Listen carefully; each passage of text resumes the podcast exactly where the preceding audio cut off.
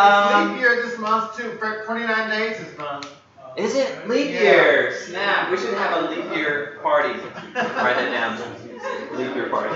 Uh, um. So yeah, what are we talking about this morning?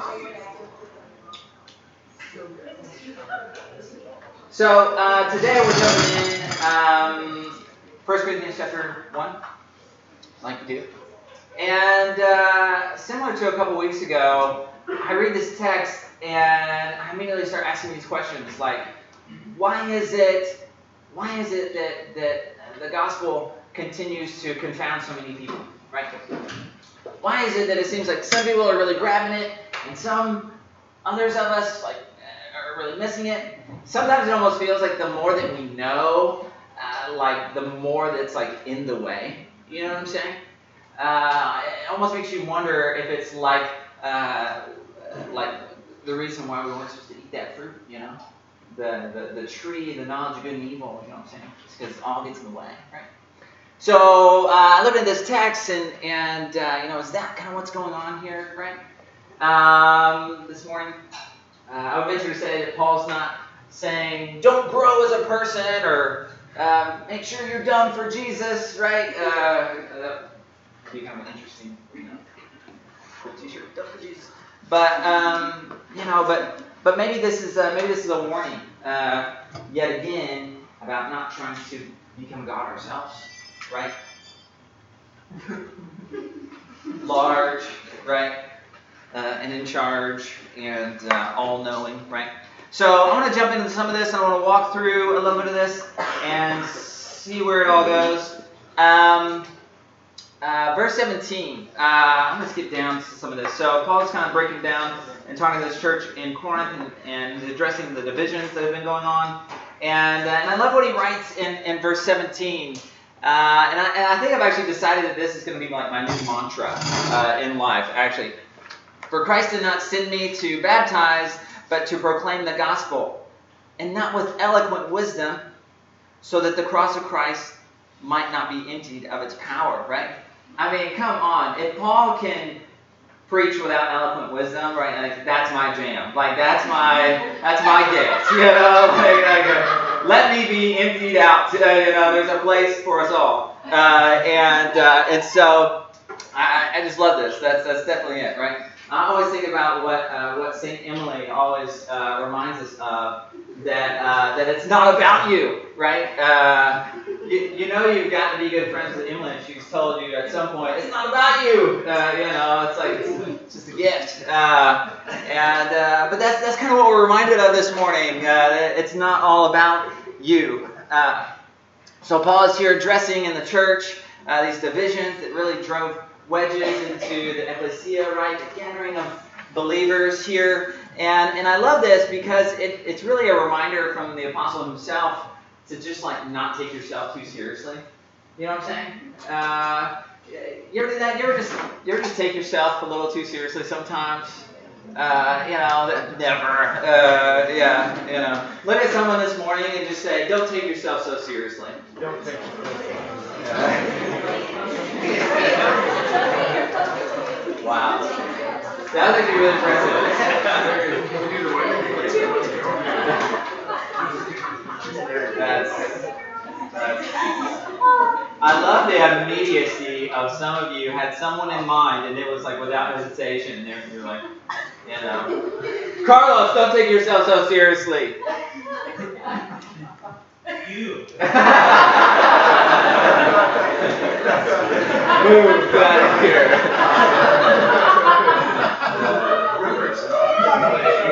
get out, get out of here. Got move. see if I preach in a row. Yeah, that's right. Uh, don't take yourself so seriously. Um, yeah, it's, it's easy to do, isn't it? Uh, and, it's, and it's easy to, I'm going to say it's easy to see it, especially on social media, right?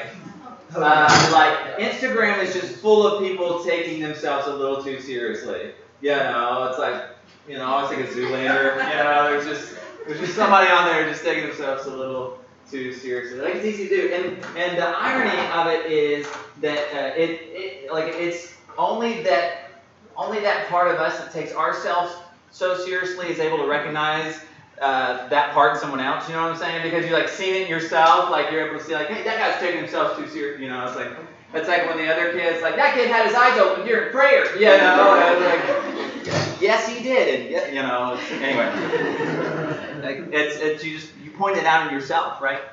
Um, yeah, don't don't take yourself too seriously, um, or you might get in the way of your own salvation. Uh, I, I love this uh, story in the Gospels. It's one of my favorites. And if you've ever heard me preach, you've probably heard me like reference it like 20 times. But uh, it's the story of Jesus and, and, the rich young ruler, or at least what we like to call him. And uh, you know the story, and it's about Jesus, and he and he encounters this uh, this wealthy dude, and the guy's like, he has everything he wants, uh, except he wants to follow Jesus, and Jesus is like, okay, sounds great, sell everything you own, give it to the poor, and let's roll out. And the guy's like, you know, he's like, I got a lot of stuff. And, uh, and then it says he walks away sad or downcast. And then Jesus turns to his disciples and he says, uh, that well known phrase, right? It, it's almost impossible, um, right, to, to, to follow, to enter the kingdom of God, uh, right, uh, with, with so much, essentially, right? And he gives this analogy, like it's easier for a camel, like we love quoting this, to go through the eye of the needle right? Then to enter the kingdom of heaven with all this wealth, right? And, uh, and, and you know the context, we've all probably heard the context about how they had to get like a camel to get down on its knees and an army crawl through like a little hole in the gate to get in, like, they call it the eye of the needle and all this stuff. Sometimes I can't help but wonder though, like we just like explain that so well, that maybe that's actually a better analogy to just think about a camel trying to go through an eye of the needle, you know? Um, Anyway, but we get this story, and I think this is such a necessary story and a necessary metaphor uh, for us as the people of God, uh, where we live and in our time, uh, right? That, that, that, we would find ourselves, um, that we would be willing to, to be so small, uh, to, to become nothing, um, to find ourselves on all fours, head down, butt in the air, crawling through a hole, right? To enter into the kingdom of God. Small, right? small. I love how uh, we have an Alexa at, at, the house, and I love when you whisper to her, she whispers back. Like she gets down there with you. Yeah. Helps me feel like I'm not alone on some some late nights. Shit. Um, Alexa, Alexa, what are you doing right now? Um, so, sorry, I don't know where we're going here. I'm lost. So, uh, small. Who who really wants to be small, right? Who really wants to be insignificant? Who wants to be nothing? You know, those of us who find ourselves this way naturally in life are just doing everything we can to get out, right? Uh, we're, we're doing everything to, to climb out of these categories, right? Uh, right? Rather than find ourselves trying to enter into them. Right? there's a little bit of irony, right? It's almost like we've got to we've got to be willing to pour ourselves out. Like our cup has to actually empty out before it can be filled up again, right? Uh, no matter where you're at. And uh, yeah. You know, speaking of cups, there's actually a really awesome cup that's going to be given away tonight at a super game, right? Anybody watching it tonight? Big one? Okay. Yeah, yeah, a couple of us, right? We are Christians, right? You know, uh, some of you are like, just not like, no, I'm not hand. Uh, you know, yeah, there's, tonight there's going to be these two great teams of gladiators, and they're going to get out on this field, and they're going to they're going to clash, trying to get that cup of glory, right? Just all these these groups of fighters, and they're all seeking their own ring of power. You know what I'm saying? Like I, I'm so lost. Uh, you know, it's like I don't even know who's playing this year tonight. Actually, I can't even remember if it's the Hopses or Gollum this year. Uh, you know, like I don't know. I don't know who's. You know, I'm gonna watch it though because the commercials, right? But um, and you know, snacks. Uh, but you know, it's just this this great big uh, thing that happens. So um, increasingly, uh, and maybe you're already aware of this, it's fairly new, uh, new knowledge for me. But in college football, there uh, there wasn't an, uh, uh, like a college football championship, right, for a long, long, long time. There were just these bowl games, right? They had their bowls. Uh, they had like the Rose Bowl, and the Cotton Bowl, and the Sugar Bowl, and the Cereal Bowl. I don't know. There's like so many. And um, and they would have one like in, in the South, in California, in Texas, in Florida, right? They still do. They still have bowl, right? It's like a thing. Like you want to play in the bowl game, right? It's a big deal. Um, but they were just kind of like, that was just it for a long time. And so ultimately, like what happens, right?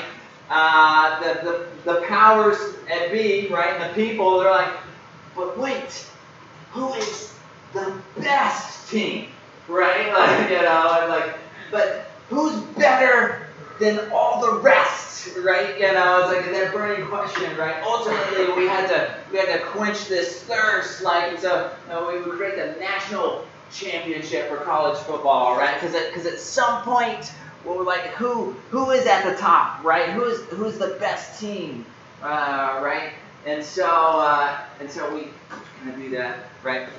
Uh, and so conventional wisdom, right? Worldly wisdom, uh, right? The kind of wisdom that, that needs the world to be in categories, right? Winners, losers, successful, unsuccessful, right? Uh, those are the top, those are the bottom, right? Uh, will always push for a championship game. Conventional wisdom, worldly wisdom, always takes itself a little too seriously. Are you with me? Conventional wisdom always takes itself a little too seriously. Can you imagine? Can you imagine tomorrow, right? Tonight game happens, they win, right? All of a sudden there's all this merchandise everywhere with a team magically on it. There's also some janitor in a back closet burning merchandise as fast as he can, you know, the other team one. And uh, anyway, and so can you imagine though, like they do the game tonight, whatever has to happen tomorrow, like Monday, like the National Football League comes out and the NFL comes out. Hold your questions. And uh, no, which questions? There was about 200,000 people in Miami to watch the game this year. I heard on the news last night. They're already there waiting for the big game. Dude, I believe it. I hope they're talking about It's a lot of people. Yeah. So imagine there are all these people in Miami. They celebrate, they go home. Tomorrow, right, the National Football League comes out and says, you know what, guys, we just really realized that, know, we've been really taking ourselves too seriously. And, uh, you know, we realize all this corporate, you know, greed and everything, like, it's just gotten away. And so from now on, we're not going to have a Super Bowl. We're just going to, we're just going to play. Like, next season, we're going to come back and we're just going to play games and have fun out there. Uh, you know, it's like, it's like, can you imagine riots in the streets? You know what I'm saying? Like burning torches. Doritos would be bankrupt immediately. you know, it would just, it's, you know, it's just mass hysteria. Small. Verse 18, I want us to jump back in the text. For the message about the cross is foolishness to those who are perishing. But to us who are being saved, it is the power of God. For it is written, I will destroy the wisdom of the wise, and the discernment of the discerning I will thwart. Where's the one who is wise? Where's the scribe? Where's the debater of this age? Has not God made foolish the wisdom of the world? For since in the wisdom of God the world did not know God through wisdom, God decided through the foolishness of our proclamation to save those who believe. Verse 22, I love this. For Jews demand signs and Greeks desire wisdom, but we pro- proclaim Christ crucified, a stumbling block to Jews and foolishness to Gentiles. Isn't that interesting? Raise your hand this morning if you are foolish. Nice, nice, nice. Wow. Christian. Raise your hand this morning if you're wise. Oh, wow. I love it. I love it. Raise your hand this morning if you're a liar. Oh, oh, oh good, good. Awesome, awesome, awesome. We'll take names later. So uh, it says that the Jews demanded a sign. Um, can anyone tell me? Yep, the whiteboard, you guessed it. Can anyone tell me what a sign is? It's a sign, right? Nailed it. Uh, yeah, it's it's signs. Signs are typically like big and, and, and loud, and they're they're telling us something without a shadow of a doubt. Uh, right? It's uh, it's the proof that we've been seeking. Right? It's it's a sign. Uh, it says the Jews were seeking uh, signs. Right? But the sort of signs that the Jews were seeking uh, for the Messiah were big sort of Maccabean revolt type of signs. Right? Uh, the type of signs that, that the Messiah would show if he was taking the empire back from Rome. right? Those type of signs. but then it said that the, the, the Greeks, the Greeks craved um, wisdom, right? I brought some with me. Oh gosh.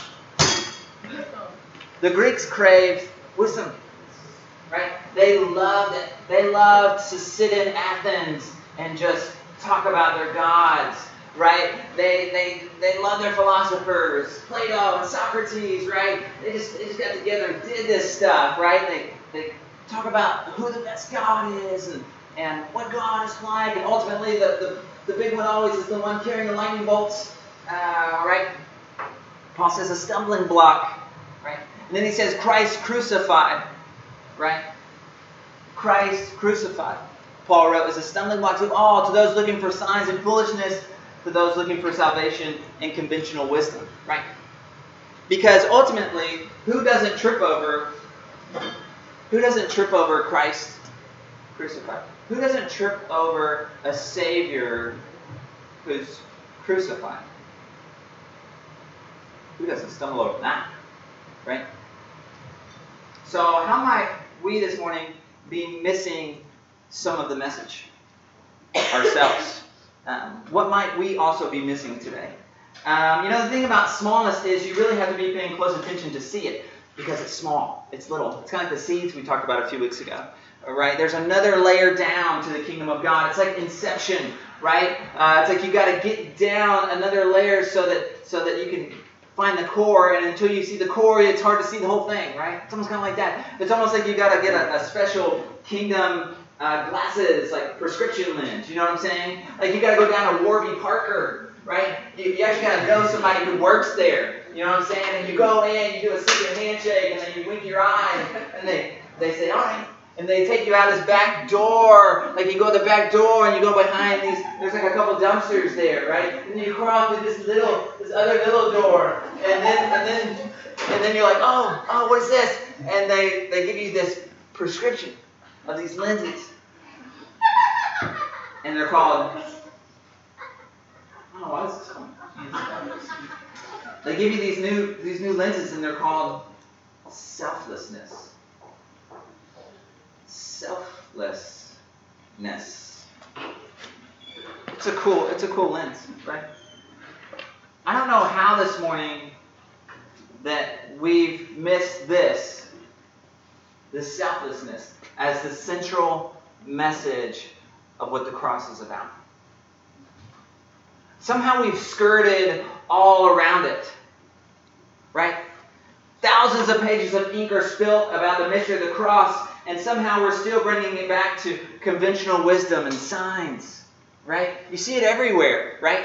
We've gotten consumed by the ability uh, of the cross to, to do something for us, right? To, to heal us or, or fix us or make us better uh, or to at least get us out of here, right? Uh, right? The cross is doing something for us, right? This morning I would venture to say um, there are a couple problems represented here in the text. I'm going to call this first problem uh, the power problem, uh, right? This is when uh, the, this is the, the temptation of the sign, right? That, that we would that we would try to make it into something that, that we uh, wield, that, that it does something for us, that the cross is, is ultimately a, a, a temptation into making God this, this power, that, that, that when we have enough faith, right, that when we're uh, healed or, or, cured, right, or, or maybe when we just get the good parking spot at Lowe's, uh, right, or, or maybe when we get a good report back from the dentist this week, uh, right? Or uh, you know, when, when we when we bless the bad stuff away before we eat our McGriddles, right? And and ultimately that we can hopefully handle snakes uh, without being harmed in our worship, right? At least occasionally. Uh, you know, like the power, the power, uh, right? Is that what the cross is doing for us this morning? Um, and this is often physical, right? Uh, it often uh, this often involves our hands. Show me your hands this morning. hands. I see that hand. I see that hand. it, it involves our hands. This is my hand. it's a it's a physical problem. It's a hand problem. Boom. It's good. Now I'm not saying uh, what I'm not saying this morning is don't be in tune with the Spirit or that God can't heal you, right? That's, that's not what we're saying. Uh, but sometimes we find that that we've gone down this road that involves us wielding God rather than maybe, I don't know, maybe a better way to frame it be like God wielding us. Yeah. Us moved by God. That's right. Uh, and so if the cross for you this morning uh, is just your sign of power. Maybe maybe you're missing it. So the second problem I'm going to call is the philosophical problem. Right? This is the problem of uh, maybe uh, wisdom. Uh, this is conventional wisdom problem. Uh, right? This is this is where we attempt to make it all logical. Right? It often has to do, ironically, with about us uh, knowing everything, but but ultimately for our own personal gain, right? That, that it often has to do, ironically, about our own prosperity and our own abundance, uh, right? That, that, we're gonna that we're gonna see what the cross can do for us here uh, in this time, right? Rather than us bending low into the path of the Messiah, right?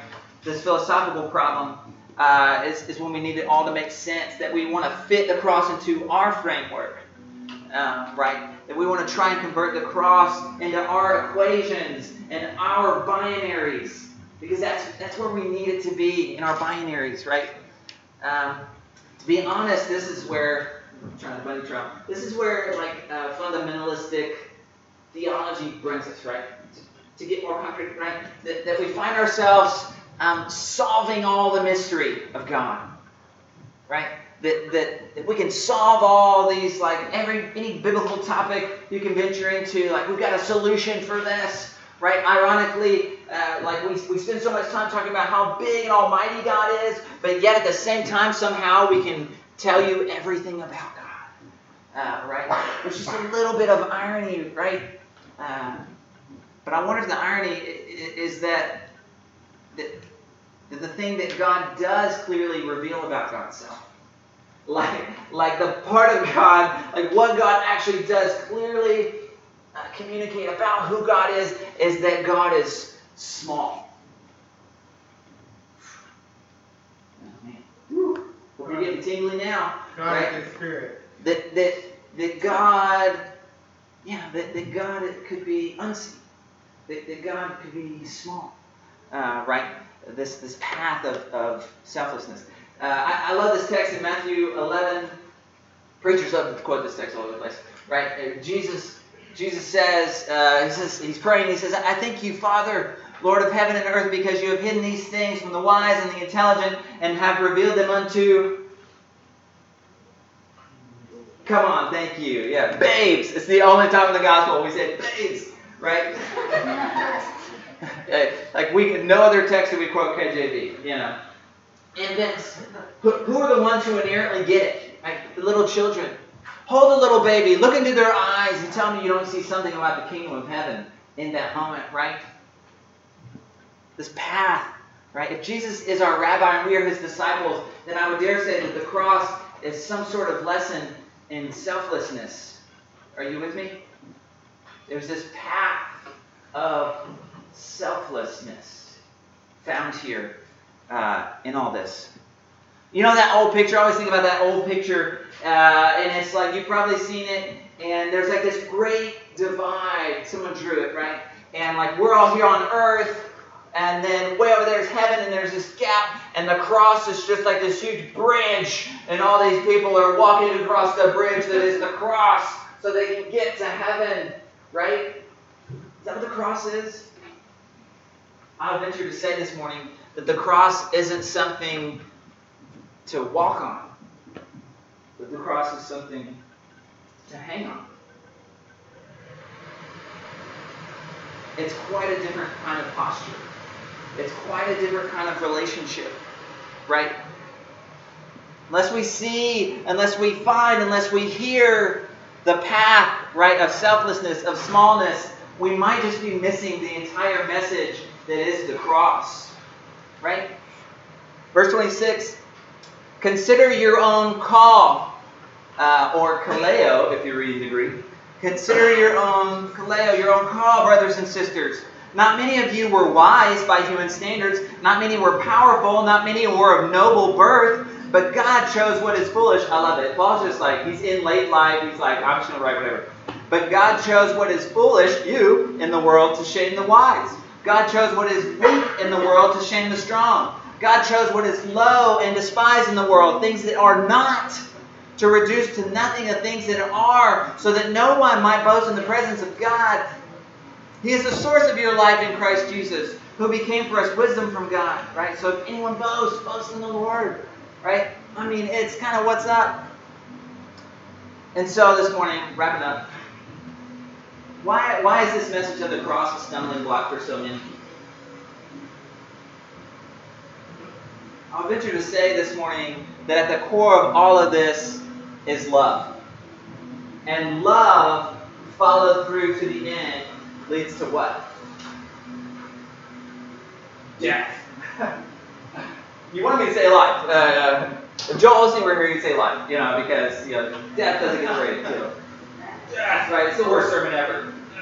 Yeah. Um, it does, though. I mean, love, doesn't love always lead you down that path, right?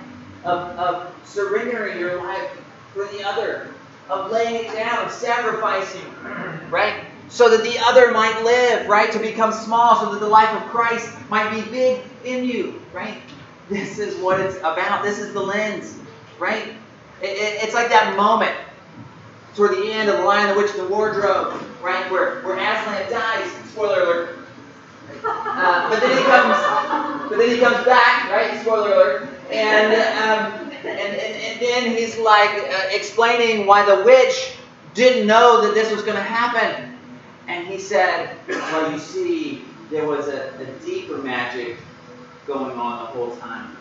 There's a deeper magic still. There, there's something else going on here, right? There's more than you thought it was." Love followed through death always leads to life. This is this is unconventionalism, right? This is unconventionalism. This doesn't make a lot of sense.